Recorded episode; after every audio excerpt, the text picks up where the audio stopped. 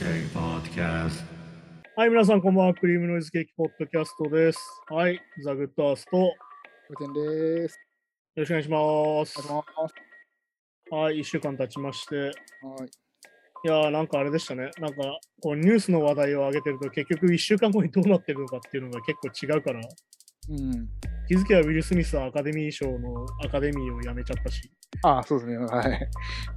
だからなんか本当に時事ネタって難しいなってこういう時を感じるんだけど、まあ、特に最近ね、早いですからね、その展開がねね、消費が早いじゃん。そうそうそう。なんだっけ？俺だからなんだっけ？ラジオであの伊集院光が言ってるのを思い出してる。うん、なんか確か文春の発売って確か水曜日かなんかじゃん。ああ、でしたっけ？水曜日か木曜日ぐらいで、はい。おぎやはぎが一番いいと。おお。一番時事ネタ喋れるじゃんみたいな。出たてだからみたいな。ああ、そうか、曜日曜日的に？あの、ジャンクの曜日としてね。だから木曜日がおぎやはぎ。メガネおぎやはぎはまず。ずメガネ劇いじるよね。はいはい。で、金曜日あバナナマンもいじるよね。はいはい。で、土曜日エレ方があって、で、日曜日の昼に爆笑問題がいじって自分のところに回ってくる。そうか、月曜ですもんね。ああ、そうそういう流れもあるのか。そうもうお前のガム味ねえよっていう。ハマりすぎちゃって味がねえよって話をなんかでしてて。ハードルも上がりますね、なんかね。いやまあそうだな、そういうもんだよなっていうのを改めて思うよ。ああ、なるほど。だやっぱりだからニュースとかってやっぱ生放送が大事だっていうのは多分そこでさ、俺たちとか多分これ、この日にとって多分4日後とかにある収録して。まあ、まあ、基本的にそうですね。はい。そうなるとさ、もう、なんだろう、そのニュース終わってたりするわけ。そ うそうですね。場によってはね。こう話しててね、テイラーの話でグラミーどうなんのかなと言ったけど、俺たちが上げる火曜日の前の月曜日にもうグラミー終わってるから、実はみたいそうそうそう。だから、なるべくね、ニュースをその取り上げる時点でも、その、まだ未定とかどうなるか分かってないっていうのは、なるべくね、言わないようにしてるけど、それでもやっぱ、な。まあでもそれはね、もうニュースを取り上げる時点でもう無理っちゃ無理だから諦め無るし理っちゃ無理でね。確かにね。そういうのはあるよだって。まあ、そしてまあ、本当に戦争が終わらない感じだし、いわゆる虐殺が起こってるっていうのをデータで見ると本当に嫌になっちゃうなって感じで。これはもう、か、もうだから要は国際法違反ですね、あれ確実にね。確実にそうだし、てか戦争なんだし、てかもう要は、本来要は一般市民を殺すこと自体がダメだから、うん要は全部捕虜にしなきゃいけないから、本来の。ですね。それをまあい意図的にやってたってことですよね。意図的にっていうか。だから要は、まあでもこれもさ、なんだろう、日本の政治でもよく見てさ、まあ俺は言ってないみたいな話になっててさ、だから命令は出してないみたいな。命令は出してないのだみたいになるとさ、じゃあお前らに罪はねえのかって話でさ、ねえ、だってうん管理はしてるわけ、かんねえ、管理はしてるわけだから。だからこれって本当に日本でよくあるさ、なんか上司が部下の尻尾切りでよく使うやつっていうかさ、ああ、まあそうですね、はい。別に僕は指示してないんで、別に俺は殺せとは言ってないみたいな話です。うーん。うわーすげえな、仁義なき戦い2の話をここでもやってるよみたいなさ。まあ、ほんまあ、本当に言ってないのかどうかわかんないけど、確かにな。いやでもさ、こういうことさ、だからよく言うけど、本当は言ってないかもしれないけど、そういうことは日頃から言ってるってことなんだよね。なこいつがいなくなったら楽だなとかさ、あ、あなんとなくほのめかすみたいな。なんとなくほのめかして、いわゆる優秀な部下っていうのはそこを察するからっそう、ああ、そっかそっかそっか。ていうことになるんでね、そういうのも含めてだし、だから本当になんだろうな、なんか、ニュース見てるとさ、なんかへこむみたいなのが最近本当に多くて、いや、もうそうですよね。もう特にここ何年か。そうねでまあコロナ禍もそうだけど、まあ、今回のこともね、あの虐殺のニュースとか見てるとさ、いわゆるそのフェイクだって言ってるわけじゃん、ロシアはね。うん。じゃあフェイクなのかなと思って確かめに行くことになるわけよ、自分で、俺はさ。俺とか、はいなんかじゃあ確かめに行くかと思って、言語、いわゆる元の言語のやつとか見に行くわけよ。ああ、はい。そうすると、そういう映像がめちゃくちゃ上がってるわけ、やっぱり。っああ。ていうのを見ちゃうから、やっぱなかなか気持ちとして食らうよね、やっぱね。うんてか、まあ、もうもその原文とかじゃないけど、なんかこう、やっぱ、ね、し死体が転がってるような。そうだから、その原文というか、そのさ、無修正のものを見に行っちゃうから、やっぱり。あ、もちろん、ああ、そっかそっか、そういうことか。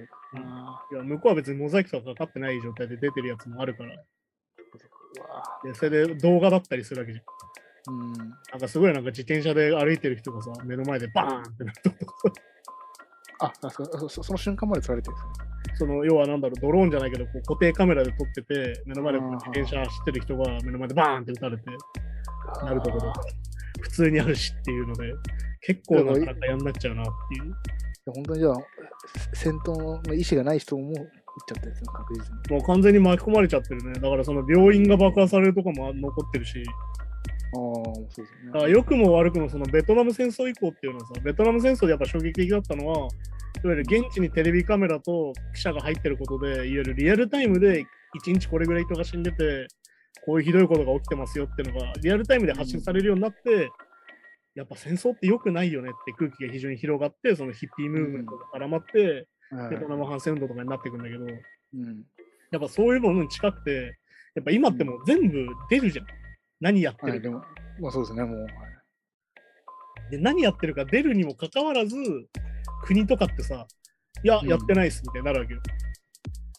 だからそのロ、ロシアの国民はその映像入ってこないんですかね、どうしよいや、見てる人いると思うけどね。でも、ロシア国民のテレビ放送では入ってこない入ってこない。ああ、まあそういうこだってロシアはフェイクニュースだって言ってるから。と。ああ、なるほどね。ああ、いや、フェイクニュースだって言われたらさ、国民は信じるしかないわけじゃん。ある意味言っちゃうもね。うん。だから結局見ても、あ、まあどうせ嘘嘘みたいになるわけよ。向こう側がやってることだっていうかね。で、そしてあれじゃん、中国はさ、アメリカに当てこすりしたいさが強すぎて、中国もフェイクニュースだっていうニュースを流してるから。ああ。だからもう、なんだろうな、その事実と虚構みたいなものが本当にごっちゃになっちゃってて、うん。今まではその映像で出れば本当にひどいなっていうのはもう全世界共通の認識だったけど、はい。結局その国の思惑が加わることによって、あ、これは嘘ですよ、はい、これは本当ですよっていうのが分かれちゃうってことが分かったから、なんかよりグロテスクなんだよね、言うたら。いまあや、目の前確かにに死んでるやんって言っても、いや、嘘ですよって言ったら終わりなんだ。まあ、実際確かにそのそれっぽい映像も多分技術的には作れたりするんですもんね。全然できるから。うん。だけど、その中でどんどんデータでさ、さっき言った衛星写真をどんどん遡っててもずっと道端に死体があると。た。ああ、まあ3ヶ月前からずっとあったぞみたいな話になってくると話が変わってきて、やっぱり本当じゃんってなるわけで。うん。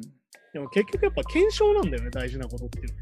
まあそうですね。はい。何かがありました、こういうことが起きました、じゃあそれを遡って検証しましょうっていうのが大事なわけで。うん。だから本当にここ何週か言ってるさ、日本のさ、公文書を改ざんしてみたりとかさ、うん。はい。検証できないですもんね、あれ。ね議事録変えたりとかさ、議事録捨てたりとかするのってさ、マジでそういうのを阻止する感じだから、いやでもああいうのってマジでももっと罪重くてもいいですよね。いや、だから本当にそういうことでさ、だから結局あれなんだよね、その、なんだろう、これは三権分立の話でもあって、結局その、今の政治ってすごいこう、警察権力が中に入り込んでてさ、うん。うん。いわゆる行政のその人たちの中の顧問とかがみんな警察官僚だとするわけ。い安倍安倍晋三が指名した報道官とかそういう人たちがみんな警察官僚だとするわけ。でもそうするとさ、検察にも圧力かけれるわけよ、はっきり言って。うん。まだから結局、そこのパワーバランスもごっちゃになってて、今、日本って。あ、確かにね。そうだから逮捕しそうになったのに、急に逮捕不当で釈放したりとかしてるわけ。まあ逆に言えば、あの、逮捕のタイミングとかも自由にできたりとかもしちゃうってことですね。だからなんだっけ、あの伊藤詩織さんの事件とかもさ、ああ、いわゆる刑事起訴、逮捕しようとしたら、警察側からストップかかって、逮捕されなかった。いうこと。うんだから民事訴訟で訴えて有罪にして、それが事実だってなってんのに、え、じゃあなんで警察逮捕しなかったんですかね？みたいな話になってる今。それとなんかその、刑事事件に上が上がるっていうか、なんていうか、その、ことはないですか？一回もう、いや、だから一回辞めちゃってるから、そこはないのか。検察が間違えました、ごめんなさいをしない限りないっない、じゃあ認めないから、ああ、そういうことか。ええてなっちゃうから。っていうふうに日本も今めちゃくちゃその、なんだろうな、バランスが悪くなってんだよね、結局その三権分立のさ。うん。で、結局それも、なんだろうな、メンツが大事だったりするわけよ。間違いを認めたくないとかさ。まあまあね、はいはい。まあ、昔聞きますよね。確かに昔からこう。あのいわゆる間違いを認めないために何個嘘つかなきゃいけないかみたいな話なんだよね、結局ね。いや、まあそうですよね。だから事実をねじ曲げるわけですから。1個の嘘をつくために10個ぐらい小さい嘘つくみたいな話はよく言うじゃん。はいはいはいはい。まさにそれが今、国レベルで起きてるまあ、要はだって違う事実を作り上げなきゃいけないわけですからね。と。だから結局やっぱりその、なんだろうな、その戦争で言えばその西側諸国と東側みたいな話を結局今もしてるわけで、うん。まあなんだろうな、言うたらネオ冷戦みたいな話に今なってるよね。これなんか結構あんまなんか勢力図っていうかその関係性は蓋を開けてみたらあんま変わってなかったんだなっていう。いや、結局やっぱグローバリズムってのはそういうことでさ、やっぱいろんな国に依存していくわけで、で、なおかつやっぱエネルギー問題だよね、結局ね。ああ、まあまあそうか。やっぱエネルギーとかを輸入に頼ってるところはさ、文句言えないわけよ、はっきり言って。はい、じゃあ止めます。はい、原油止めます。ガス止めますって言われたらさ、それでもう、わーって上がってるわけ、今。生活ができないですからね。そう。ってなっちゃうから、結局そうするとさ、文句言えなくなっちゃうわけど、うん。文句言えない状況はやばいから、もう握られてるわけですもんね。そう。だから、今の日本の円安の状況とかもそうだし、結局原油が上がってくる状況もそういうことだから、うん。ねそうですね。要は結局さ、それは国の国家間交渉でさ、結局向こうの言い値を飲まなきゃいけなくなるわけよ。うん。いや、確かにね。っていう風になるから、いや、何にもいいことないよなって正直見てて思うんだよ。うん。確かに、でももう、まあ政治の一部握られてるのは同じですもんね。そういうエネルギーとかだから、なんだろうな握なんだろう多国間干渉は良くないとか言ってるよ。めちゃくちゃ入ってきてるやんっていうさ。うん。めちゃくちゃお前ら影響してるやんって、日本とかまさにアメリカの状況とか完全そうだし、うん。アメリカの大統領が変わったら状況が変わっちゃうわけだから、基本的に日本っていうのは。いや、確かにね。だからね、本当になんだろうな、よりなんかグロテスクだなと思っちゃうんだよね。そのどうしようもなさ。自分たちの無力さをすげえ感じるっていうかさ、いわゆるその一国民の。うん。うん、だし、まあ、でも日本に限って言えば、日本ってやっぱ国際的にあんまり主導権みたいなのがないんだなっていうのは思いますよね、なんかね。うん、ていうか結局やっぱり交渉してこなかったからね、ちゃんとね。うん、だって北方領土帰ってくんじゃねえかなと思って、ロシアにすげえ金渡してたら結局帰ってこないって話だからね、前も話したけど。うん。なんかそう、そこそこの問題こういうなんだろう、爪の甘さみたいなのがあったわけだから。で、これも結局、検証しないんだよ。だからまあ、これを、そうだから、言うたら、その、うん。すごい当事者というか、ここっちもまだ、いや、そうそう。今のウクライナ問題みたいなこと、まあその、侵略なのかわかんないけど、まあ要は、北北方領土が同じようなことじゃないですか。まあだからロシアが北方領土を攻めてくるみたいな話で。だからめちゃめちゃ当事者のはずだけど、なんかそこにはなかなかこう、言えないというかな。うん、ていうか結局弱腰だよね、そこはね。うん。まあだからってなんだろう、あの鎖国しろとは俺も思わないけど、うん。結局そういう話になってきちゃうから。まあそうそんな感じなんですよね。だから本当になんだろう、いろいろ見ててさ、うんいやー、へこむなーって。まあまあまあ、単純にね、映像でなかなかそういうの見ちゃう。うん、なかなかへこむなーってのは改めて思うし。うんいやー、でもみんな行ったけども行かないしなーっつってクリックしちゃうんだけど。まあまあ、確かにね。そう、そういうもんなんでね。はい、じゃあそんな感じで今週もニュースに行きましょうか。フジロックフェスティバル2022第1弾ラインナップを発表と。うんフジロックフェスティバルは、えー第1弾のラインナップとして全50組のアーティストが発表されていると。うんで開催にあたってフジロックフェスティバル事務局は2020年の延期から2021年の特別なフジロックを得て今年はいつものフジロックを目指して皆さんと共に新たなフェーズに挑戦しますと述べているそうです。はいはい。まあ、これでも問題なく開催されそうな雰囲気。まあ、てか、なんだっけ、あの、入国拒否も解除されるみたいだから、そうですね。だから結構海外勢の人もうん。入ってるよね。だからまあ、その、なんだ、隔離がどうなるかっていう問題はあるだろうけど、うん一応そこも含めて多分 OK が出てるアーティストなんじゃないかなと思うんだけどね、サマソニも含めて。結構今年からはなんかフェス戻ってきたなって感じしますよね。ちょっと去年はまだなんかこうん。う。ななてか、去年は結局ね、できてないからね、ほぼね。そうそうそう。まあでも戻ってきてるとは実は言えなくて新しくはなってるんじゃねえかなと思うよ。前の規模ではないしね。まあまあまあ、そうか。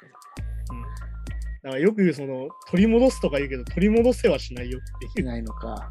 なんかこう、ここからまた2、3年経ったらとかでもないんですかね、もうね。いやー、だから本当に、だからさっき言ったみたいにさ、円安がこれ以上進むと多分来ない。ああ、そうか、そまあ、そうか、出演料も、ギャラも、払えないから、ギャラが払えない。ドル建てで多分払ってるから。ああ、そうか、そういう問題も出てくだから前も話した円高の年にはラインナップがいいみたいな話だけど。る。はいはいはい。まさにでもそういうことだから、そうかそうかそ。ギャラが払えなくなって、多分数が減ると思う。あだから、それこそ最近多かったその洋楽格差みたいな。うん。向こうだとスタジアムでやるけど、こっちだと武道館ぐらいが限界なええさ、もう来ないよ、多分。まあそうなっちゃいますよね、確かに。あとだから単独がなくなってるっていうのはまさにそういうことで。うん。ああ、いわゆる単独じゃせ採算取れないってことなんだよ。確かになんか単独の来日減ってますもんね、多分。そうだから結局フェスに出ないと採算取れなくなってるから、うん。だから逆に、逆にっていうかなんだろうな、今、その単独で来るアーティストって結構やっぱインディーズでやってるアーティストだったりとか、いわゆるその規模感的にちょっと小さめになってきてるアーティストが日本にちゃんと来てくれるってイメージだから。いわゆる昔からやってて人気もあって、今はレコード会社じゃなくて自分たちでやっててって人たちは、今も来てくれるけど、うん。はい。まああれじゃん？前も話したけど、ジャスティン・ビーバーの来日公演とかさ、普通にチケット3万とかするわけよ。まあそうですね、はい。ね、普通の人じゃ買えない値段になってきてる感じそうなんですよね。だから、特に若い人なんかいけないですもんね、好きでも、なかなかね。そうだからそういうのもあるから、そう考えるとなかなかねって感じだし。まあでも単純にフジロックのラインナップを見てちょっとテンション上がったのはやっぱジャック・ファイトがいて、しかもホールジーもいるっていうのは結構ね。ああ、でまあ金曜日のヘッドライナーはまだ出てないから、これからなんだろうけど。そう、そういうのもあってね。まあジャック・ファイトがこうやって来てくれるのは非常に嬉しい。まあダイナソージュニアもいます。うん。まあだから、なんだろうな、その、前も言ったけど、フジロック頑張ってるなって感じ。うん、なんかそうですね。まあでも、ホールジーとか今まさにそのアメリカでトップのアーティストだから、まあいわそうですね、はいはいはい。ゆるジャック・ホワイトみたいにもともと日本で人気があるわけじゃないアーティストだから、うん。フジロックはでも結構比較的そういうのを意図的にちゃんと選んで呼んでるなとは思ってて、うん。ちゃんとケンドリック・ラマーも呼んだし、ああはい。結構まあ、海外で強いイメージありますよね。うん、だからフジロックは多分その今流行りのものもちゃんと入れようってのはあるんだよね、多分。フジロックって気をつけないと結構夏メロ大会になっちゃうから、そっかそっかそっか。それなんでかってフジロックに来る層っていうのが今どんどん高齢化してるから、うーん、まあそうですね。まあ要は金持っててちゃんとキャンプもできてああいうところにアクセスできるって層がどんどん減ってるから、はっきりと若い人は。はいはいはい。なると音楽の流行りも40代がメインになるわけよ。なるほど、なるほど。で、はっきり言ってじゃあホールジーは今40代で流行ってるかさ、そうでもないから。確かにね、まあどうしてもね。そう、ホールジーに関してはそのナインチネイルズが今回のアルバムをプロデュースしてて、まあ、うんトレント・レズナー、アティカス・ロスでクレジットされてるんだけど、はいでもこれはね、結構ね、ホールジー本国のライブでもそうなんだけど、あんまり受けてないっていうのがあって、正直。うんああ、そうなんですか。要はホールジーってまだまだポップスの人だから、だうん。ってなんなら Z とかの曲のフューチャリングとか言ってた人だまあ、はい、そうですね。はい。だから客層としてはさ、みんなで写真撮って歌いたいみたいなそうな客層は。うん。だけど今回のナインチネイルズと組んだ作ったアルバムって本当にナインチネイルズの曲をホールジーが歌ってる感じだから、あ、そうかそうか。ちょっと。どっちかっていうとこう、モッシュピットとかが起こると普通なんじゃないかなみたいな曲なわけよ。うん。わーってなってさ。だけど客はそういう曲じゃないから。うん、まあ、確かにね。だからそうするとちょっとなんか盛り下がるっていうかなんかポカーンみたいなまあ、ちょっと雰囲気が違うなってなっちゃう。雰囲気が違うなって感じになってるっていう映像を俺は YouTube で見てて思った。うん。YouTube で何あ本か見てて、なんかめっちゃ盛り上がってねえなみたいな。だから、なんだろう、その、ビリー・アイリッシュみたいな、その自分たちでずっと作り続けたイメージの中でライブやってるっていうか、うん。ま今回はやっぱプロデューサーごとで全然毛色が変わるアルバムになったから、あ、確かに確か客の受け入れ具合もちょっと違うかなとは普通に思ったかな。に。あうん。だから、あ。なんかうんなんかこう、テイラー・スウィフトみたいにこう、最初から曲の幅、まあ、いろいろカントリーを中、まあ、メインとしつつも、いろいろ取り入れてって感じでも、ね、共作じゃないんですかね？そうなんだ。いや、だから結局、ホールジーに関しては、今回すごいコンセプトアルバムっていうイメージで作ってるから、うん、ああ、そうそう、だから結局逆に言うとさ、コンセプトがなくなってるんだよ、アルバムに。はっきり言って。うん。要は曲のラインナップが豊富で、バラエティ豊かっていうのは、実は食べ放題パックみたいなのと一緒で、そうそう、最近そうなってますよね、でもね。だから全くいわゆるその、なんだろう、コンセプトみたいなのとはっきり言うとコース料理みたいなもんだから、うん。でも俺はずっと肉が食いたいみたいな人もいるわけじゃない、やっぱり客としては。うん、っはいはいはい。ていう人に関しては多分物足らないんだよ。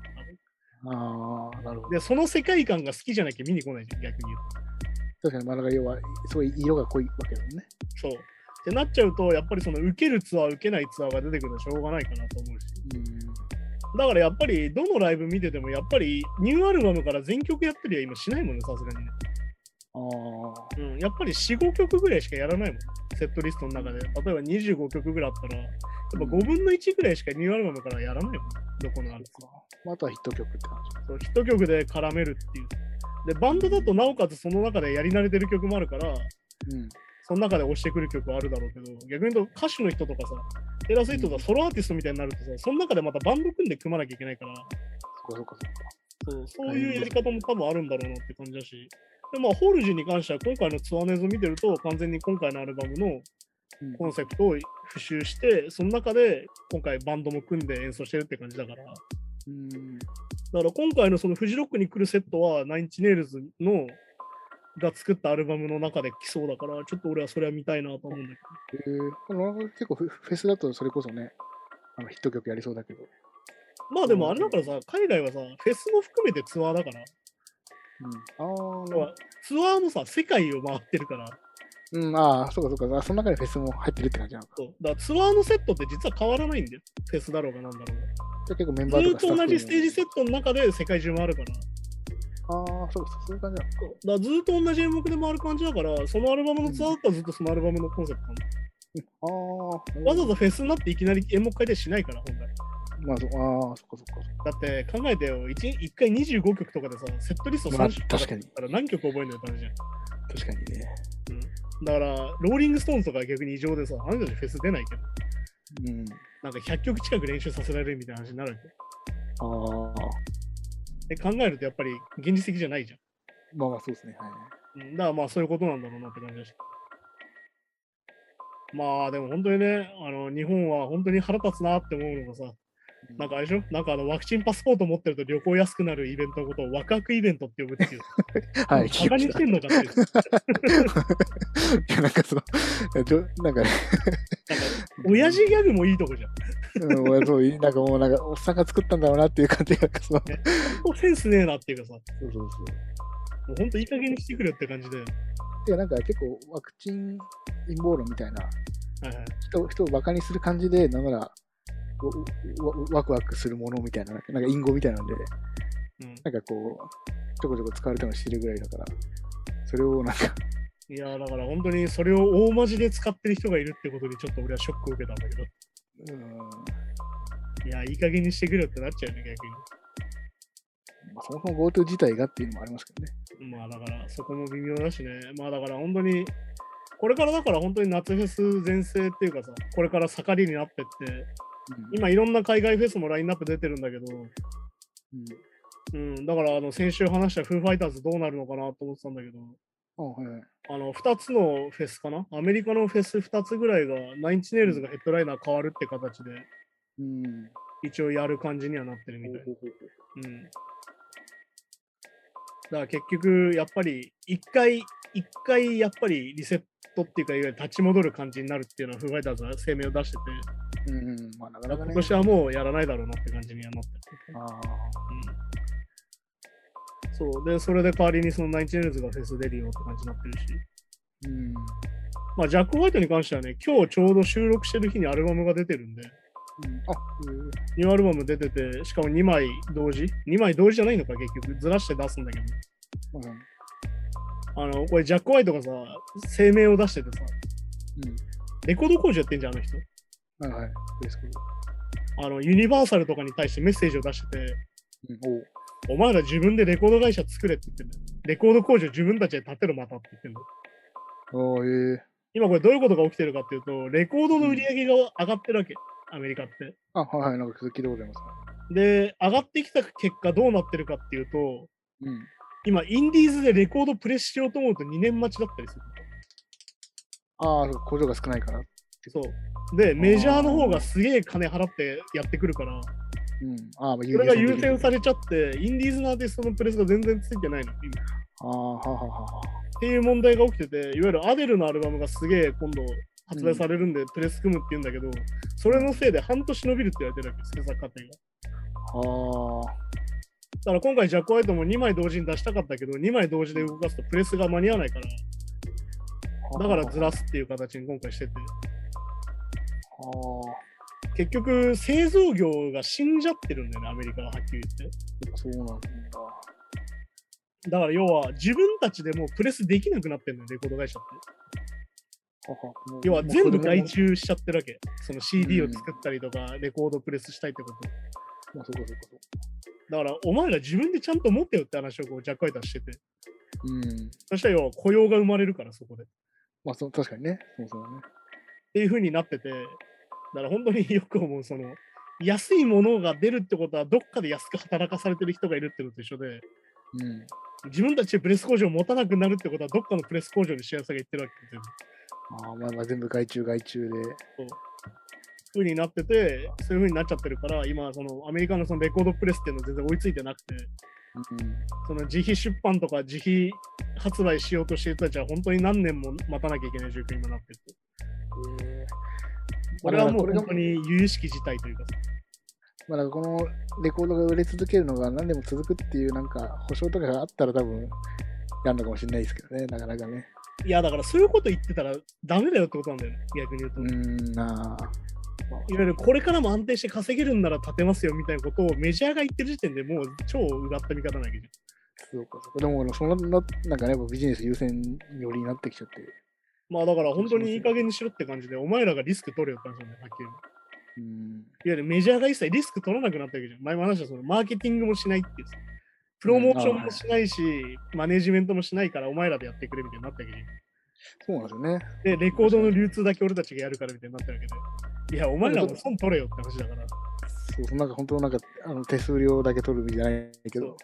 だプラットフォームビジネスみたいになっちゃって。うん。いや、それは確実にいいことじゃないでしょって感じだし。そうそうそう。そう、だから本当にね、これもだから、なんだろう。最近俺、あの、マルクスの資本論とかを読んでてさ、本当にうんこんな前から同じこと言われてんだったら、本当人間でダメだなと思ったりするんだけど。ああ、ずっと言われてきたことじゃん、これって資本主義の問題としてっていうのが、よりうん。明確に今出てて、格差社会半端ないみたいなことになってるから、そう、資本論にも、そんなんか、あの、このまま行くとやばいですよみたいな、これ書かれてる。うん、てか、完全にその富っていうもの自体が、自分たちの豊かさとは関係ないものに価値が出てきてみたいな話になってて、うん。ああ、ほうほいわゆる価値っていうのは何に価値があるかみたいな。う例えば、ハサミだったら、ハサミは物を切ることに価値があるけど、もともと。まあ、はい、ますね。だけど、今の社会ってさ、このハサミで切ると髪の毛が綺麗になるとか。このハサミで言うと切れ味が綺麗ですみたいな、いや、付加価値が入った価値だけ。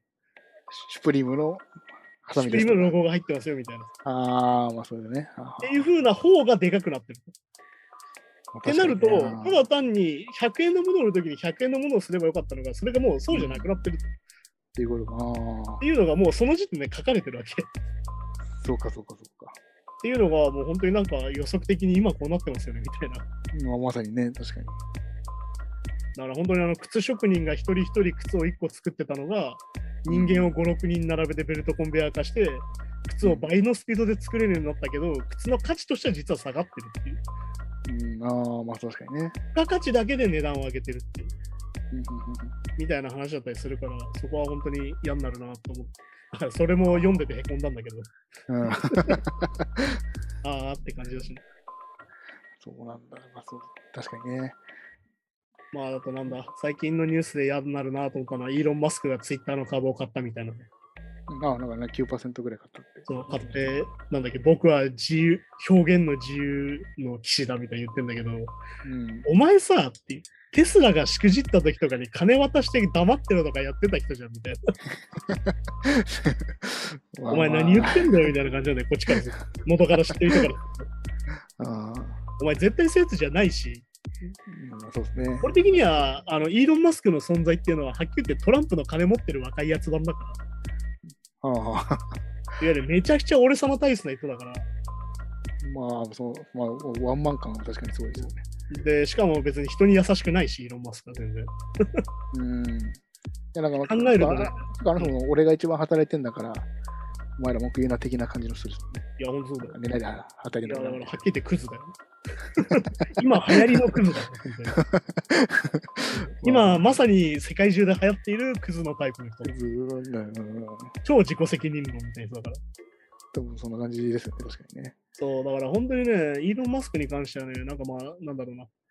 いろんな反省が描かれてたりするんだけど、まあ、これをだから映画化したら絶対嫌な話になるなって感じなんだけど、はっきり言って。まあ一応ああアイアンマンとかのモデルなんですもんね。そうそうまあ、今のアイアンマンのモデルだって言われてる、ね。まあだからそういう人がさ、だからツイッターの株を買ってコントロールしだしたら絶対お前コントロールすんだろっていうさ、うん。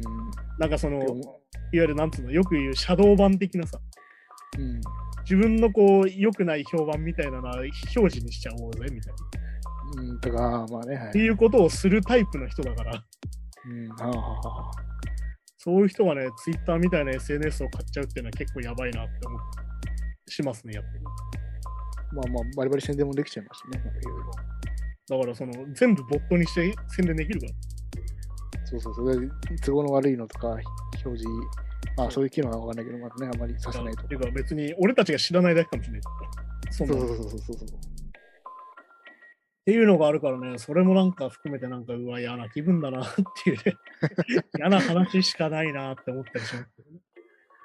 まあ、やっぱ、資本主義の限界がね、世界でなんかもう、いやーもう本当にねパッツンパッツンになってきちゃってる気がする。まあだからアメリカだとね、若い人はどっちかというと社会主義的な発想、いわゆるまあバーニー・サンダースがこうやってるような、いわはいゆる再分配的な話になってるんだけど、結局やっぱりその、そのなんだ、資本論でも描かれる、その結局、俺たち働かなきゃ食っていけないじゃんっていうのがやっぱ一番問題だって。うん。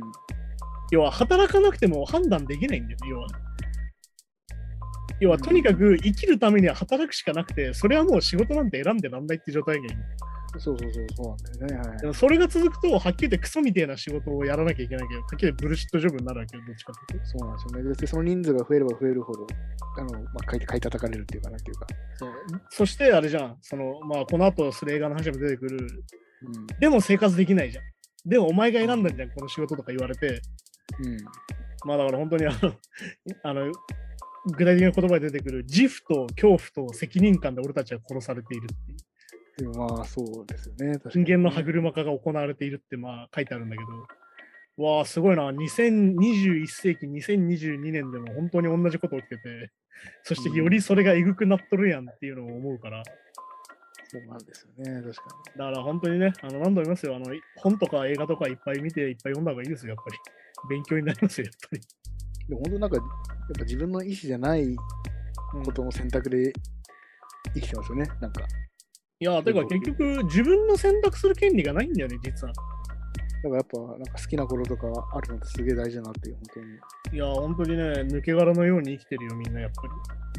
なんかわかんないけど、し先だ仕事の話もそうだし、なんかデータもサジェッションされてとか。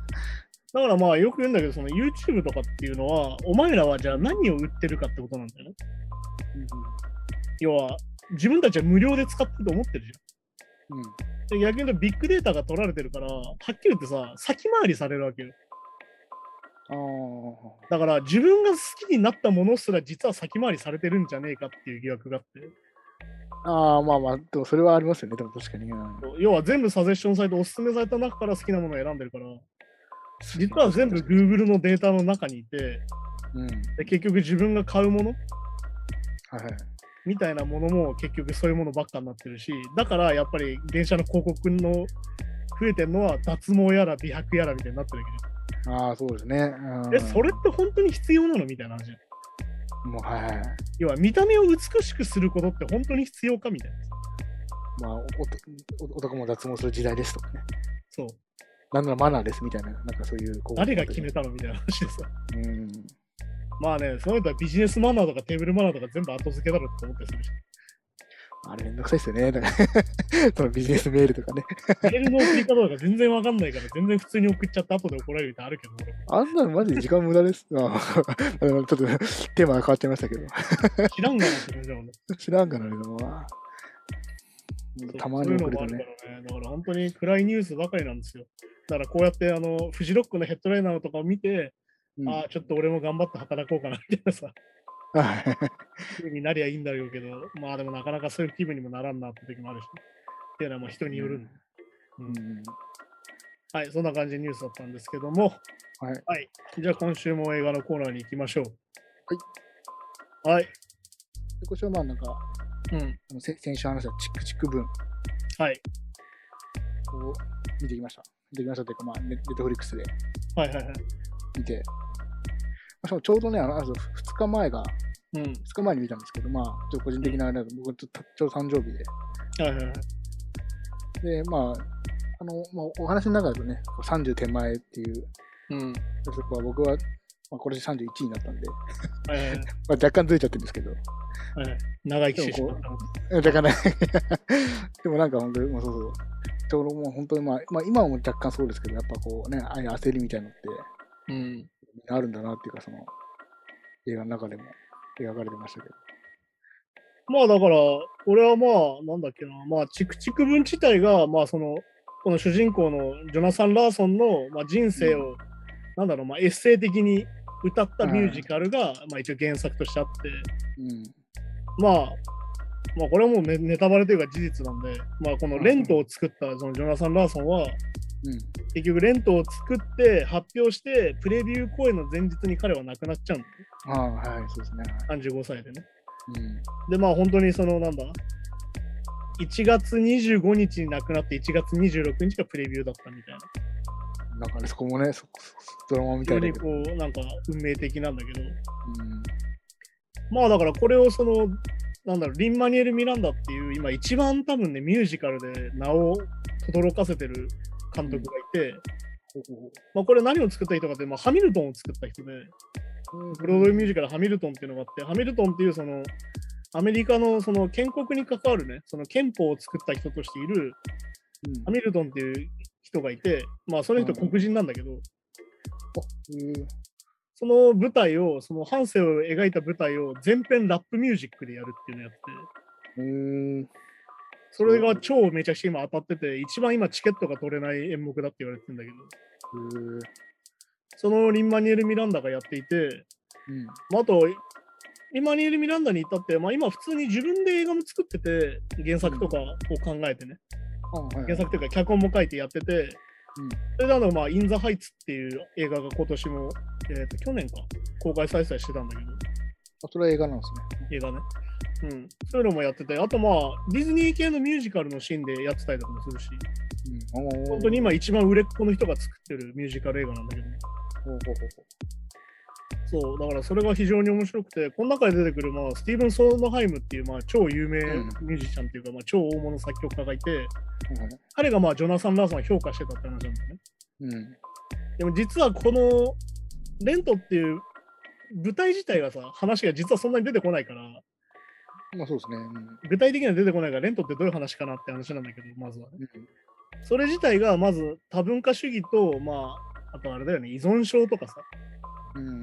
あとまあ、ホモフォビアだよね。いわゆるそのホモへの恐怖、同性愛嫌悪みたいなところとかを描いてて、いわゆるまあ、社会問題系の舞台90年代のね、はいはい。うん一番トピックで。っていう風になってて、だから要は結構なんだろうな、現代劇なんだよ、はっきり言ってね。うん。現代劇を、えっ、と、もともとラボエムっていうもともとオペラがあって、うん。うん。それを元に作ったのがレントなんだけど、もともとそのソンナハイムって人はウエストサイドストーリーの作曲とかやってて、うん。ウエストサイドストーリーももともとロミオとジュリエットを現代ニューヨークに置き換えて作るっていうやり方やってた人で、まだある意味、なんだろう、作るスタイルが実は似てる人たちうん。の話で、あとまあ、このリン・マニュエル・ミランダ自身も監督のね、はい。あのソンドハイムにアドバイスを聞いてて、ハミルトンを作ってる時に、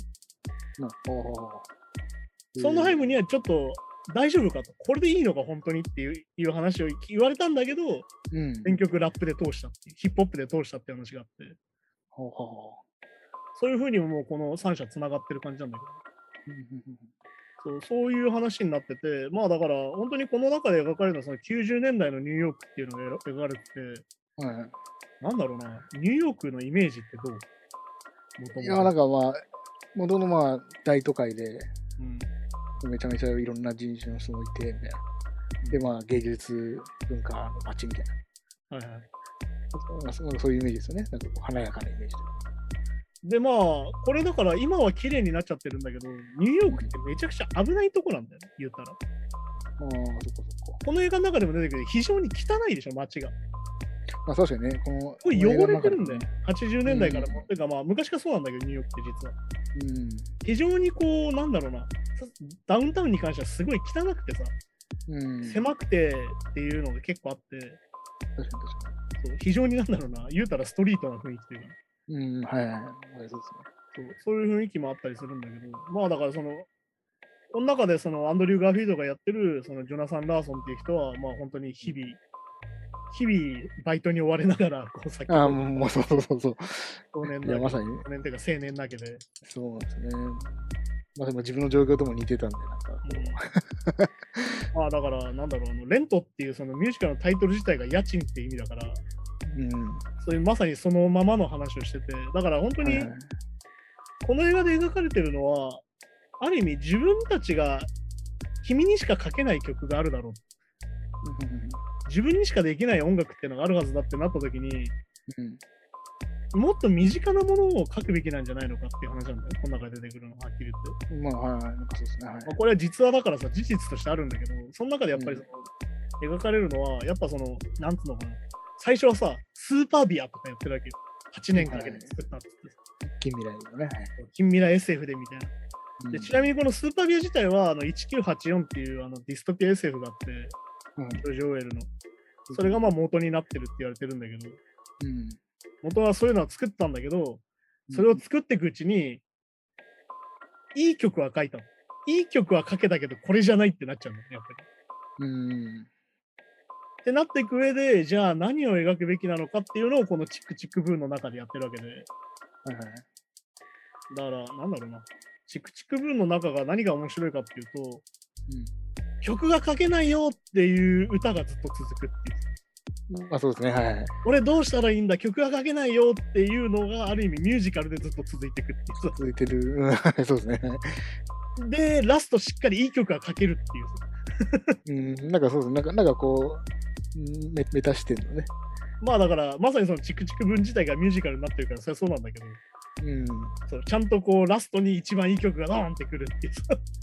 そっか、じゃあ自伝的なものを、えーまずミュージカルとしてやってて、そうそうそう。それはえ映画化されてるものをまあ僕ら見てるっていう感そうってことだから、だからあの途中でアンドリュー・ガーフィールドがさ、ピアノ弾きながら歌ってて、なんかあのさ、じ。なんかベージュの上下みたいな、そういう地味な格好でさ、うん。うん。はい。歌って踊ってるところ、あそこはまさにそのチックチックブーンの演目の中の、うん。そのワークショップとかいろんなところでやってる演目の中の映像になってて、これだからはいは YouTube いで見ると本人の映像見れるんだけど、うん。そう、そういう風になってて。いや、だから本当にね、いろんなシーンが身につまされるっていうかね、俺たちみたいな、そのバイトやりながらなんかやってる人たちに関してはみんな当てはまるんじゃないかなっていういや。めちゃめちゃ、いや、ほんとね、やっぱみ みんなそう、やっぱそうですよね。なかなか、あの、誰々が何歳の時これやったとか、うんそんなハイマー27歳の時ブロードウェイとかなんか、もうみんな考えますもんね、やっぱその、まあでも本当に毎回言うけど、本当にビートルズとかと比べると死ぬぞっていう。もう俺ら生きてていけないんじゃないかって気がさせられるぞ。すべてのモチベーションがなくなりますもんね。そういうのがあったりする存在意義ですよね。そういうんまあでもだから何度も言うようにその自分の書くべきものは実は身近にあるのだっていうのに気づいていくって話なんだよね。まあだからその身近なことを歌うって話になった時に、まあこの90年代のアメリカの話をすると、まあいわゆるそのエイズ危機っていう、まあエイズ問題があってずっと。うんでまあ世界中でとっても増えてたんだけど、うんでアメリカってすごいエイズ対策が遅れたのよ。でまあこれはあのダラス・バイヤーズ・クラブっていう映画にもなってて、うんそういう時はどういう状態だったかっていうのが描かれてるんだけど、いわゆるその、いつまでもそのエイズの治療薬が承認されなくてさ。で、承認されないってことは、要は保険が効かないから、めちゃくちゃ高かったわけ。ああ、まあ確かにそうですね。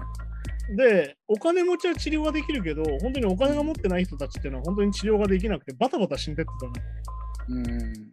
で、それがなんでかっていうと、結局そのエイズっていう病気自体が当時そのゲイの病だって言われてて、うん。そのどうしても血液感染するから、どうしてもそのセックスの中で感染するから、うんどうしてもゲイの人の方が多いんじゃないかって言われてて、うん。でもそれもあれなんだけどね、普通にお母さんからの遺伝子でなる人もいるから、遺伝でその必ずしもそのどっから病原菌が来たかみたいな話にはならないんだけど、そこからね。うん。なんだけど、そのどうしてもその当時のレーガンかニクソンか誰かが結局そうのん宗教右派をすごい気にして、うん。いわゆるエイズっていうのはまあ悪魔の病気だと。まあゲイの病気だから。うんで同性愛を認めてないから、当時は。と修行的にそうそうそうあだからそれを悪魔の病気だっつって、全然こう、ほったらかしにしちゃってたわけよ。で、まあ当時ってカミングアウトもできないから、まあ、そうか、そうか。はい。そうだから有名人は、だから逆に言うとお金を持ってるから治療ができてて、実はこの人後からゲイだったってのが分かったりもするんだけど、うん。そういうものがあったりとかして、でまあ、ど当時、この当然、ティクチク文の中でも描かれる、この主親友のマイケルのさはい話とかが出てきて、そのうん。アニメこのラーソンは気づいてなかったんだよね。もう目の前に当たり前にいるから、うん。そのゲイの人も当たり前にいるし、そういう人たちが目の前に当たり前に暮らしてて、当たり前に一緒に暮らしてるから、その人たちが何を悩んで、何を考えてるかっていうのはあんまり考えてなかったと。うん。それに気づくっていうのが、まあ、後半クライマックスで中盤から出てくるんだけど、まあ、そうですね。はい。それでより身近なことを歌おうっていうふうになるんだよ。うん。で、この身近なことを歌うって結構大事でさ、まあ、フォークソングとかもまあもともとそうなんだけど、結局身近なことを歌うっていうのは社会のことを歌うってことになるから、まあ。はい。要は非常に身近なパーソナルなことなんだけど、非常にこう、皆さんに対して影響があるっていうことになって、うん。それが非常にいい、なんだろうな、曲が書けるっていう風になるんだよ。それなんでかっていうと、この映画の中でさ、前半ずっとさ、曲が書けないよっていう歌を作ってて、うん。あの流れるじゃん、ミュージカルだから。あ、はい、はい。その曲自体がすげえ良かったりするんだよ。だから まあまあ、そうそうね。はい。はい。じゃあ、お前今思ってること歌にした方がええやんってなるわけよ。っていうなるわ。だから、この中で一番有名な曲がサンデーっていう曲ですチクチクブーの中で。うん。あの、ダイナーで歌ってる曲だよ。うん。日曜になると、お前らはすぐダイナーに行って昼飯食うけど。そんなベーグルとか、そんな家でもできんだから家で食えよって歌なんだよ。あれがまあはい有名な曲なんだけど、そのチクチクの中の。あ、そうね。いい歌ですね、確かあれも要は超身近な歌だけ？ど。に。まあ、確かにもう、まさにね、自分のバイト先というか。なんでこんな来んだよって。なんでこんな時に客いっぱい来て、しかもめんどくせえオーダーしやがってさ、みたいな。そう、いや家で食えばめちゃくちゃわかりますね、なんかね。共感もできるし。これってさ、コンビニだろうが、なんだろうな、漫画喫茶だろうが、喫茶店だろうがさ、どこでもあってさ、まあどこでもなんではいこんな時間に混んで、なんでこんなめんどくせえ客いっぱい来んだよみたいなのあるわけめちゃくちゃそれは身近なことなわけよ。うん。ださっき言ったみたいな、スーパービアみたいな、ものすごい壮大な話を書いてたんだけど、当時。はいはい。なんだけど、実は自分の歌うべきことは身近にあるんじゃないかって話なんだよ。で、結局それがどんどん人にエフェクトしてって社会に影響を及ぼすんだっていう話は、これまあ、リン・マニュエル・ミランダ自身、監督自身の作ってる映画自体もそれをメッセージになってて、このイン・ザ・ハイツっていう前にやってた映画は、本当にそのニューヨークのさ、最近のニューヨークの、いわうん。ゆるジェントリフィケーションと言われる、いわゆるその郊外化しちゃう、いわゆるその都会がどんどんコンドミニアムになってって、アパートがどんどん高くなってあって、時。価が高くなってって、いわゆる下町みたいなところに人が住めなくなってる。住めないな。うん。で、結局、と出てかなきゃいけないみたいな話がこのインザハイツだったんです、実はね。ほうほになってたりとか、それこそ最近のウエストサイドストーリーのリメイクのやつ、スピルバーグのやつの中でも、ジェントリフィケーションの話が出てくるわけ。いわ。ゆるどんどんインフレしてて、どんどん地価が上がっていくせいで、地元の人が住めなくなっちゃう。そういう状況をずっと描いてるわけで、だから実はその社会問題っていうのは、実は一番身近にあるんだよってことなんだよ。うん。確かにね。はい。そうだからこの中で、レントが何が新しかったかってさっきも話したけど、さっき言った依存症、いわゆるドラッグ中毒もあるのよ、当時にね。うん。だからさっき言ったその血液感染する HIV っていうのは、注射の使い回しっていうのが非常に多いわけ、実は。ああ、はあ、そうかそう。注射器の使い回しで非常に感染する率もすごい高くてさ。うん。そういうのも入ってるから、さっき言ったホモファビアとか依存症とか、いう社会問題がレントの中に入ってる。いわゆる現実問題が入ったミュージカルに今度どんどんなっていくよって話で、いわゆるそのチックチックブーンとかスーパービを経験して彼がどうなっていくかって話なんだようん。だからそれはレント自体はさ、実はネットフリックスに映画版があるんで、うん。あ、はいはい。それを合わせて見てみるといいんだけど。そうですね。はい。だから本当にこの映画がさ、なんかリアルだなって思うのはさ、いい曲は書けたけど成功しないってさまあなんかね、そうですね。そういう感じ。実はそこすげえ大事で、サクセスストーリーだから、いい曲書いたら売れんのかなとか思うじゃん。フィクションとかだと。はいはい。すげえ神曲できたってなってさそう、だスーパービアの方で、なんかね、そう成功するのかなとか、そんな感じ実はそうじゃないっていう。で、ここで言われるんだよね、具体的に。セリフとして出てきて、うんうん。もっと身近な。なものを歌いなよって言われるんだよ。うん。でなんでかっていうと、規模感が実は結構大事で、ミュージカルとかって。規模感。いわゆるそのバンド編成ね、どういう人数で編成して、どういう人数で演目を演じるかって実はすごい大事なんだけど、それは何かって予算だよ。ううんまああの、映画の中でもありましたね、確かそう。だから言われるじゃん、身近な話をしろ。これじゃ予算がかかりすぎるって言われて、に。え、じゃあオフブロードウェイじゃダメですかって言うんだけど、うんオフブロードウェイはもっと予算低いんだよって言われて、うん。そうね。だからダメなんだよって言われるんだけど、まあこの、そんえっ、と、ラーソンが作った舞台の特徴は、まあロックミュージカルって言われるやつよね、最近だと。いわうんゆるロックバンドプラスピアノっていう編成があって、うん。はいはい。で特にこのチクチク分ってすごいこう限られてて、ロックバンドとピアノのみなんだよ、実はね。いわゆるオーケストレーションみたいなのが一切入ってないっていう。なるほど、なるほど。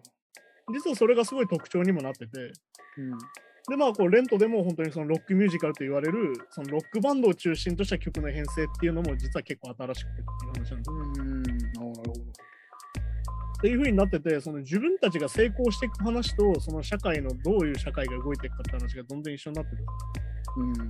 まあ一番そのなんだろうなその自分たちがバイトをしてて虚しいなって感じるところがさまさにあのなんだラーソンがあのマイケルかマイケルにそのマーケティング会議に出てよって言われてああ、はいはいはい。75ドルもらえるって言われたから、じゃあ行くかって、2時間で75ドルならいいかなって言ったらさ、うん。いわゆるその商品の広告の言い換えをさせられるっていう。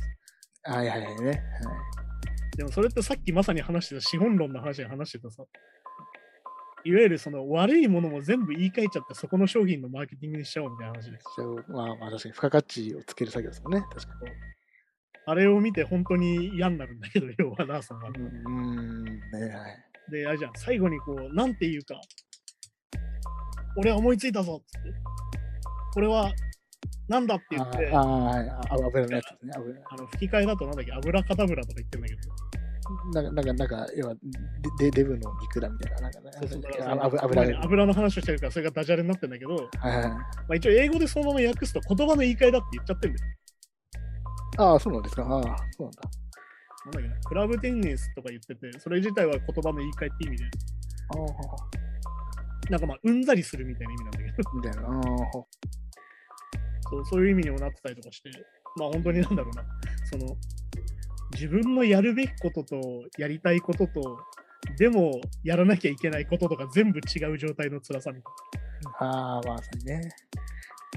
まあでもなんか非常にさ、でもドドラマチックに描かれてるじゃん。あの、うん本当に曲書けなくて、あと一日いい曲書かなきゃいけないのにってなった時にいい曲が書けるタイミングがさ、うん。本当に電気も切られた時に初めて曲ができるみたいな。時給というね。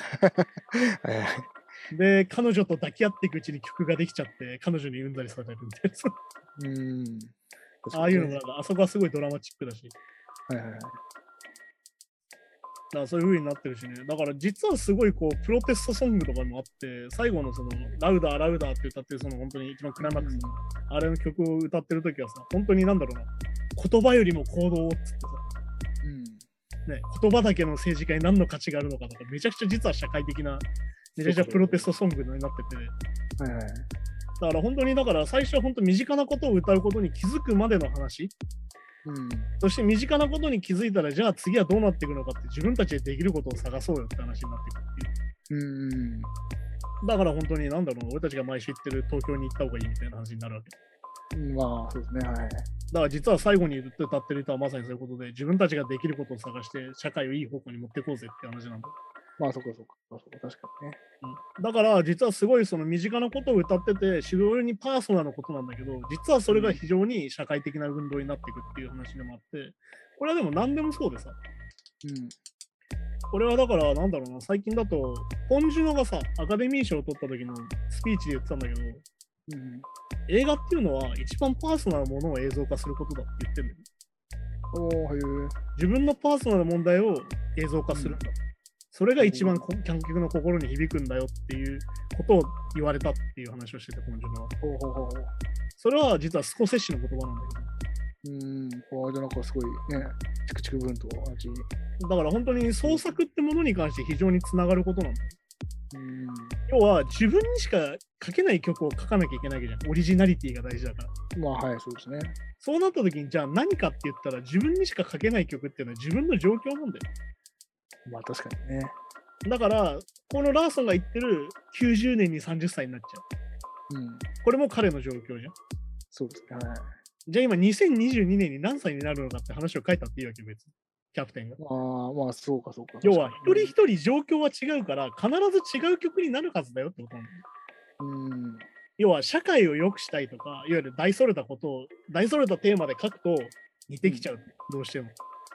そうかそうか。みみんなに当てはまる恋恋愛の曲とかだと、そう。要は、今さ、なんだろう、はっきり言って俺が思うのは、音楽に共感性を求めすぎだと思うんだよ。うん、まあ、特に歌詞とかはね、そうですよね。歌詞は今特にそうなってて、俺なんかはっきり言ってあるあるだと思ってて、今の歌詞って。ああ、まあまあ、そう、確かに確かでもそれってさ、あるあるになっちゃった瞬間に、もう言葉遊びになっちゃうんだよ。に。うん。だからなんか、リアルにその恋愛してたら一番つまんないんじゃないと思っちゃうぐらいの、なんか、だから、こういう時に何すればいいのかなって曲を聴くみたいな話になるわけ。How to みたいになっちゃうけど。あそうそうそう。だけど、そのパーソナルな問題を一人一人丁寧に書くことによって、一人一人違うんだけど、あ、俺の話だっていうリスナーが気づく場面があるわけだよ、多分。うん、そうまあ、共感する人もいれば、あここういうこと考えてんだっていうのも出てきましたね。そう。だから、れそこで逆に言うと、伸びしろがっていうかさ、なんだろうな。幅が出るわけだよ。うん、あるあるになっちゃうと、あるあるでどんどんこう固まってっちゃうわけじそうそうそう。ものが限定されて。あみみんなにあのちょっとずつ当てはまるけどみたいな。そうだけど、実は誰もその中にはいないみたいな話で。そうそう、やっぱその、100%共感できる人はいないっていう。うん。だからそういうのは絶対あるから、そこをなんだろうな、実は気づいてくって話で。うん、だから世界を変えたいなら、まずお前の目の前からだろうっていうさ、すごい実は社会問題みたいな。実は社会運動のテーマなんだけど、結うん。例えば自分の置かれてる状況とか知らないと、構。そうそもそもね、要は世界を変えるって言って、世界を変えるって言うけど、お前の状況が変わらなきゃ意味ないだろって話なのうん、そうそうそう、確かに確かだから世界平和を歌うけど、まず君の状況を変えないかって話なの。に。うん、そうね。確かに確かだから世界平和なんか言ったってどうせ状況なんて変わんねえよとかい言うけど、うんそれはまず自分の状況を変えることをしないからなんだよ。に。だからそうですね、だから変な話、まあ、ブログでも YouTube でもいいですけど、ラジオでもいいけど、世界平和と思ったら、なんかそういうメッセージを、なんかね、これ喋るときも大事ってことですね、まずね。まあそういう風になってるから、本当にだから、なんだろうな、身近な人の苦悩とかをさ、うん。感じ取って歌にするっていうのはすごい大事なことで。ああ、確かにね。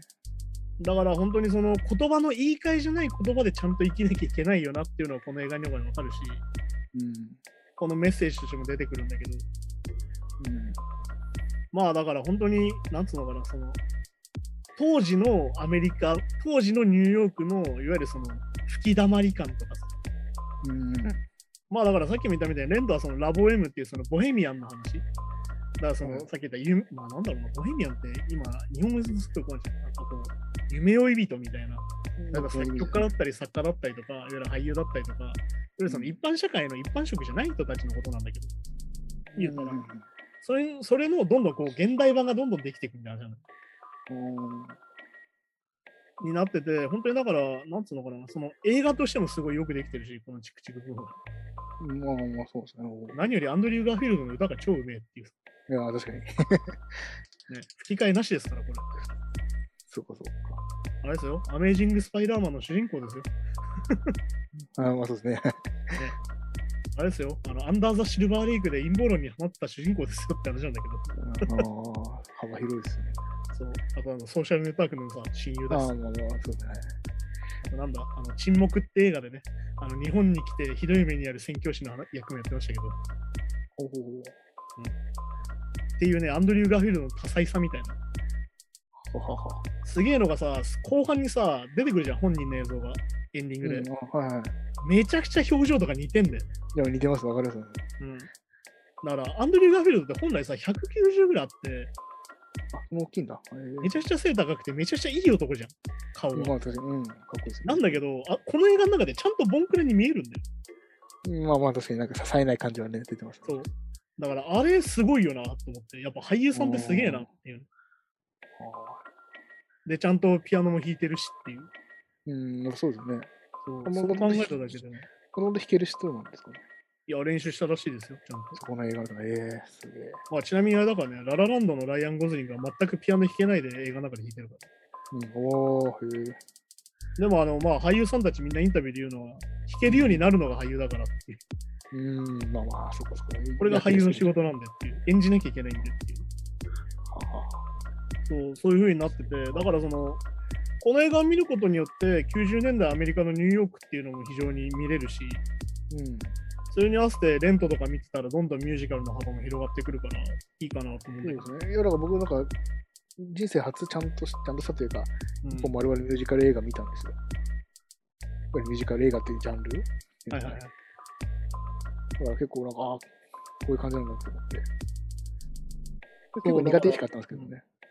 ああ、だからなんだろうな、よくさ、あの、タモさんが言った多分ミュージカルに関して、なんで急に歌い出すんだよみたいな。ああ、まあでも、てか、そそうそうですね。あとミュージカル自体を見たことないから、なんか、か勝手な苦手意識というか、なんかそういうのがあったんですけど。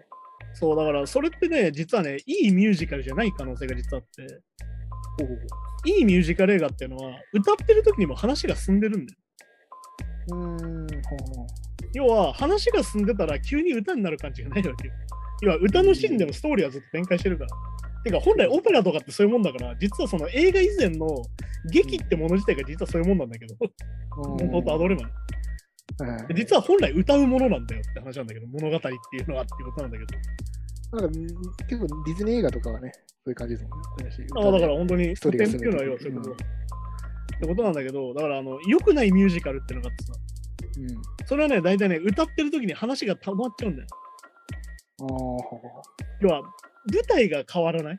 ストーリーが進まない歌になっちゃうと、話が停滞するからあー良くないんだよ。シーンが展開しないんでそこからね。そうすると、あの良くないミュージカル映画になりがちっていう。ああ、まあでも本当にミュージカル映画ですげえな、これ吹き替えなしで歌って踊ってるってことだからね。うん、まあ確かにそうですね。そう。このだって、このサンデーの中でもさ、ダイナーの中でめちゃくちゃ歌って踊ってるわけじゃん。うん、はいはい。これをしかもその、なんだろうな、普通のウェイトレスみたいな動きの中に何個か入ってるわけじゃん。入ってる。これがね、多分リン・マニュエル・ミランダの実力というかね、この監督の凄さでもあって、うん。本当にそこもあるんでね、だからなんならそのリン・マニュエル・ミランダ関連のやつはどれも面白いんだよ。うん、最近のあのミラベルとかも確か関わってたし、非常に面白いんでおすすめですね。だから本当にその何度も言うようだけど身近なことを歌にするっていうのがどれだけ気づくのが難しいかってこととうん。要は実は意識しないと身近なものってよく見えないんだなっていう。うん、ですよね。あと、まあなんか、ちょっとね、やっぱ背伸びしたくなる気持ちも、背伸び、背伸びって言い方がいいのかわかんないけど、ちょっとこう、なんか、自分の身近じゃないものを、をなんか追い求めて、これがいい曲、いい曲って、いい作品、いい作品って追い求めちゃう気持ちもわかりますよ。まあでもこれってなんだろうなその成功してない人のよくあるやつで。うん。これ例えとしてあどうなんだろうな、まあ、童貞の人ってそうだと思って。童貞がこじらせればこじらせるほど一回が大事になってきちゃうんだよ。まあ理想が高くなっちゃってね。そう。だから逆に言うと年を取って童貞のままの人って多分そのセックスへのハードルがすごい上がっちゃっててうん。やっぱだからどんどんこうこの1回で何か変わるんじゃねえかっていう願望がどんどん多分強くなってくんだよ。うん、そうですそれってさ俺たちの曲もそうでさこの1曲で世界が変わるとかこの1曲で俺の人生変わるんじゃないかって思うんだけどこの中で見せたら分かるけどそうじゃないんだよ。うん、そうですね。曲を書き続けることに意味があるんだよ。そうそうそうそう。あだからさ、なんだろう、例えば100曲作って、これを1曲にまとめてすごい曲ができるんだって発想にみんななっちゃうわけや。成功しない。うんいいとこだけ取ってなんとかいい曲になるんじゃないかって思っちゃうんだけど、実はそういうことじゃなくてって話なんだよ、この映画の中で。うん要は、とにかく書き続けて、ボールを投げ続けて、誰かそのボールが当たる人がいるかもよって話なん。うん、いや、まあ大事、それは大事だと思う、確かに。そうだけど結構みんなやっぱさ、この曲で世界が変わるんじゃないかというか、自分の生活が変わるんじゃないかって思いがちだから、やっぱり。うん、そうそうそうそう。だだから、だから曲作るのに時間かかっちゃったりとかね。そうだから要は、なんだろうな、手離れが悪くなるの俺結構それの一種だと思ってて、うん、もうこれで良くない。これで完成で良くないってぐらいで完成させたら俺はいいと思ってて、うん、うん、俺もだからそのバンドじゃなくて自分で曲作るといつまでも完成しないのはそういうことかなと思うんだけど、っぱし締め切りがやっぱ完成を作るとかね、なんか言葉がありますけど。まあだから本当にその映画の中でずっとやってるずっと次元爆弾を抱えて君は生きてるから、とにかく今を生きろみたいな話でもあるんだけど、そうですね、はい。限られた時間の中なんだから、とにかく君はその溜めてこうんじゃなくて、とにかく、とにかく発信して行動だよっていう。うん、それが社会も良くするし、君も良くするよって話なんだけど、そうかそうか。風にもなってて、非常にだからなんだろうな、なんだろう、いい映画ですよ、一言言ってしまえば。うんなんかそうですね、うん。非常になんだろうな。実は具体的な例も出てるし、この中で。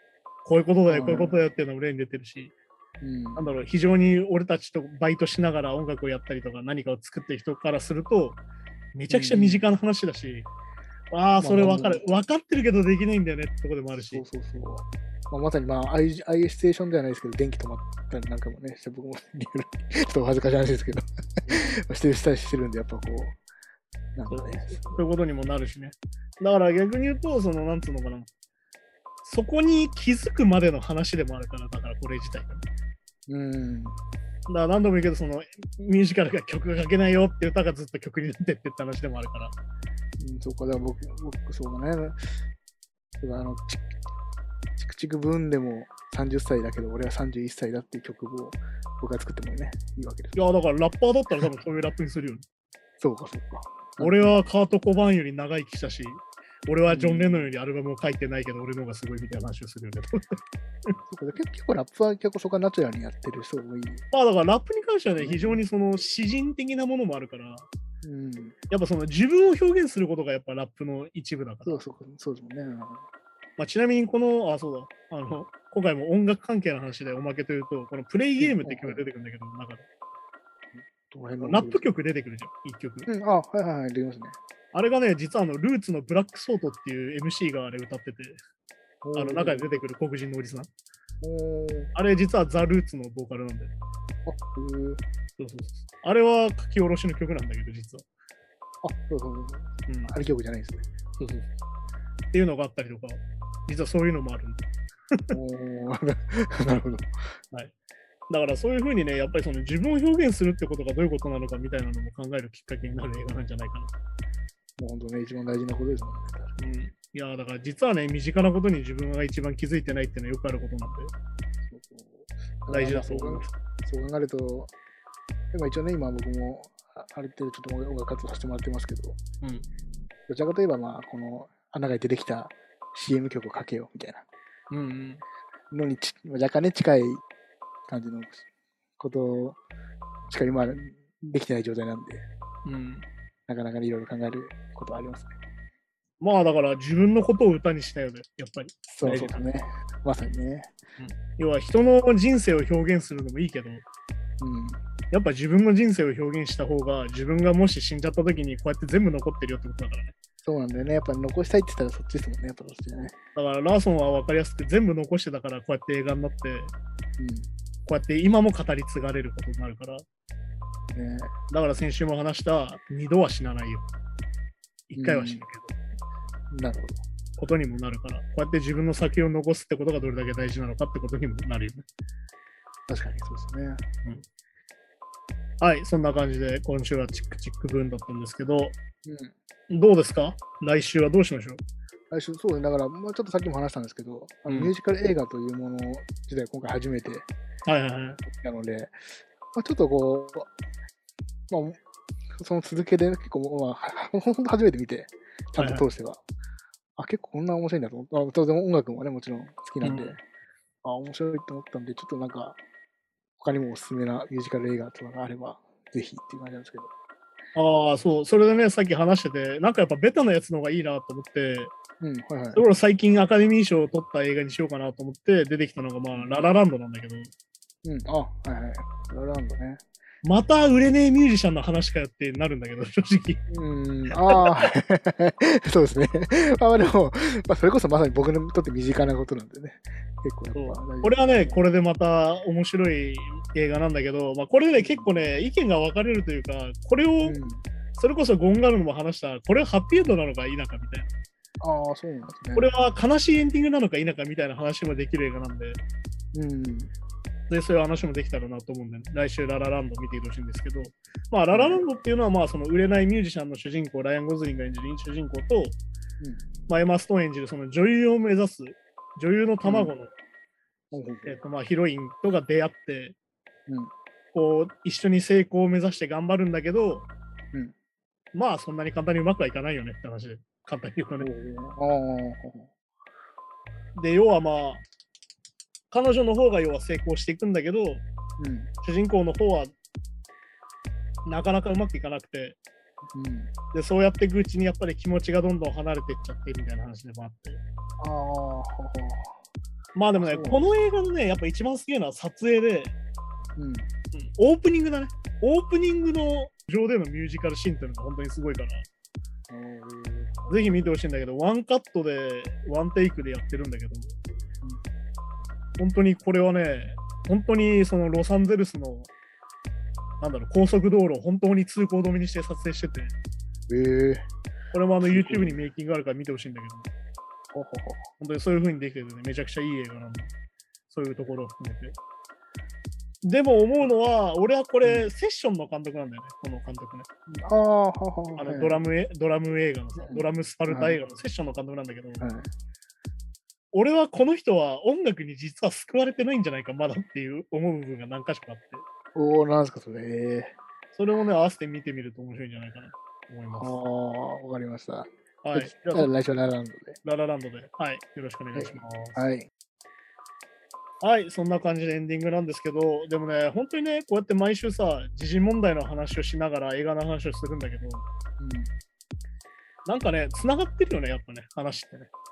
うん。まあ、何回も言っる。てるけど、本当に今週もそうだなと思ったのがさ、あの、俺がすげえ昔にマルクスが書いた資本論が今の話をしていて、うん。そして、もう亡くなっているミュージカル作家が書いた曲が今でも俺たちの心に刺さるっていう。刺さるっていうね。だから本当に、なんだろうな、想像し、なんだろう、制作したもののさ、普遍性みたいな。なんかね、そうですね。そうで、だからさっきも言ったみたいに、そのラーソンの書いたものって非常に時代性があるわけよ。さっき言ったエイズの話があって、うん。ね、そのドラッグの話があって、ニューヨークの話があってって、非常にこう舞台は限られてるし、時代性もめちゃくちゃあるんだけど、だけど今見てもやっぱり同じことを悩んでるような人間っていうのが、まあそうですね。っていう部分もすごいあって、だから非常に面白いなと思うんだけど。であとはやっぱこう、なんかさっき投票の話も出ましたけど、まあ正直僕、あんまりこうせ政治とかそこまでうん、すごい詳しいわけじゃないんですけど、やっぱりさっき言った、その現実の世間の問題みたいな貧困とか、なかなかそうそういう問題ってもう、めちゃめちゃ身近では当然あるわけで、いやー、身近になってきたんだと思いますよ、ここ10年でとにかく。そうですね。だから政治に関してはやっぱりでも、そのさっき言ったアクションで言えば投票しかない日本ってとこね、日本だと。基本的には難しいからね。まあ、社会運動しろともなかなか人には言えないから。まあ、デモやるとか、まあ、まあ、まあ、それ大事なんでしょうけど。そうそうそう。だからそういうのももっと気軽にできるようになれば、もうちょい社会にこう、まあなんか何が大事かって、この映画の中でも言ってるラウダー、揺さぶりをかけろって。うん。どんどん大きくして揺さぶりをかけろって言うんだけど、まさにそういうことで。うん。だからこれでさ、なぜ選挙が意味があるかっていうと、うん。今、日本の政治家っていうのは選挙にしか集中してないわけ。うん、選挙に向けて活動してるわけよ。まあ確かにね。なんでかっていうと、選挙から落ちたら無職になっちゃうから、彼らも。まあそういうことですよね。うん実はだから彼らも自負と恐怖と責任感の中で生きちゃってるんだよね、実は。まあそっか。要は社会を良くするっていう方向で生きてないんだよ。ポジションを守ることがまあ第一優先というかまあ。だから実は同じ状況なんだよね、実はこれもね。だそれが本当に良くないなと思ってて、彼らは本当はその状況を良くする仕事なのに、うん。結局俺たちのその歯車みたいな人間と同じことになっちゃってるっていうのは本当に良くなくて。そっか、政治家例えばその投票とかで落選しちゃったら、そその日から、その年から無職。無職っああ、そうか。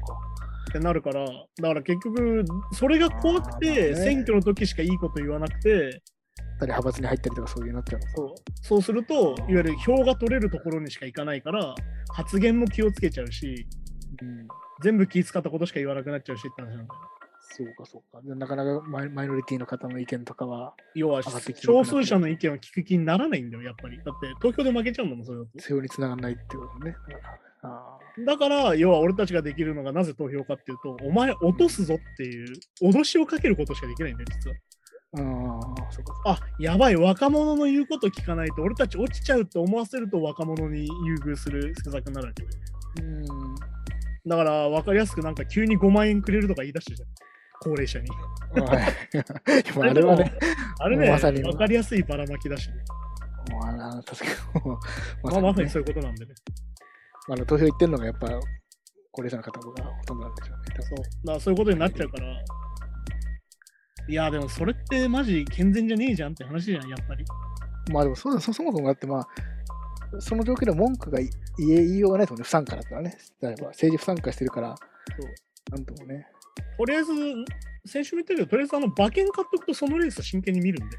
そうだよね。だから、でも政治参加しようがしなかろうが、政治とは関わって生きていかなきゃいけないから、そう、決められちゃうからいいですよね。ね。まあでもね、たまにね、選挙の仕方でね、なんか当選しそうな人に入れたいって人がいて。それもギャンブラーの数いや、値がなんかそれ本当にギャンブラーだから、ちょっとお前、それはお前ルールからちょっと調べ直した方がいいぞと思うんだけど。おなんかこのこの馬はいいぞみたいな、毛並みいいぞみたいな。っていうね、なんかその、だから俺もこうやって気軽にギャンブルを例えに使っちゃうんだけど、あんまり良くないんじゃないかなって思って。よくないな。これそれ、まあね、そういうもんじゃないですからね。はい。そんな感じでね、今週もやってきたんですけど、また来週よはいろしくお願いします。はいさようなら。さよなら。Podcast.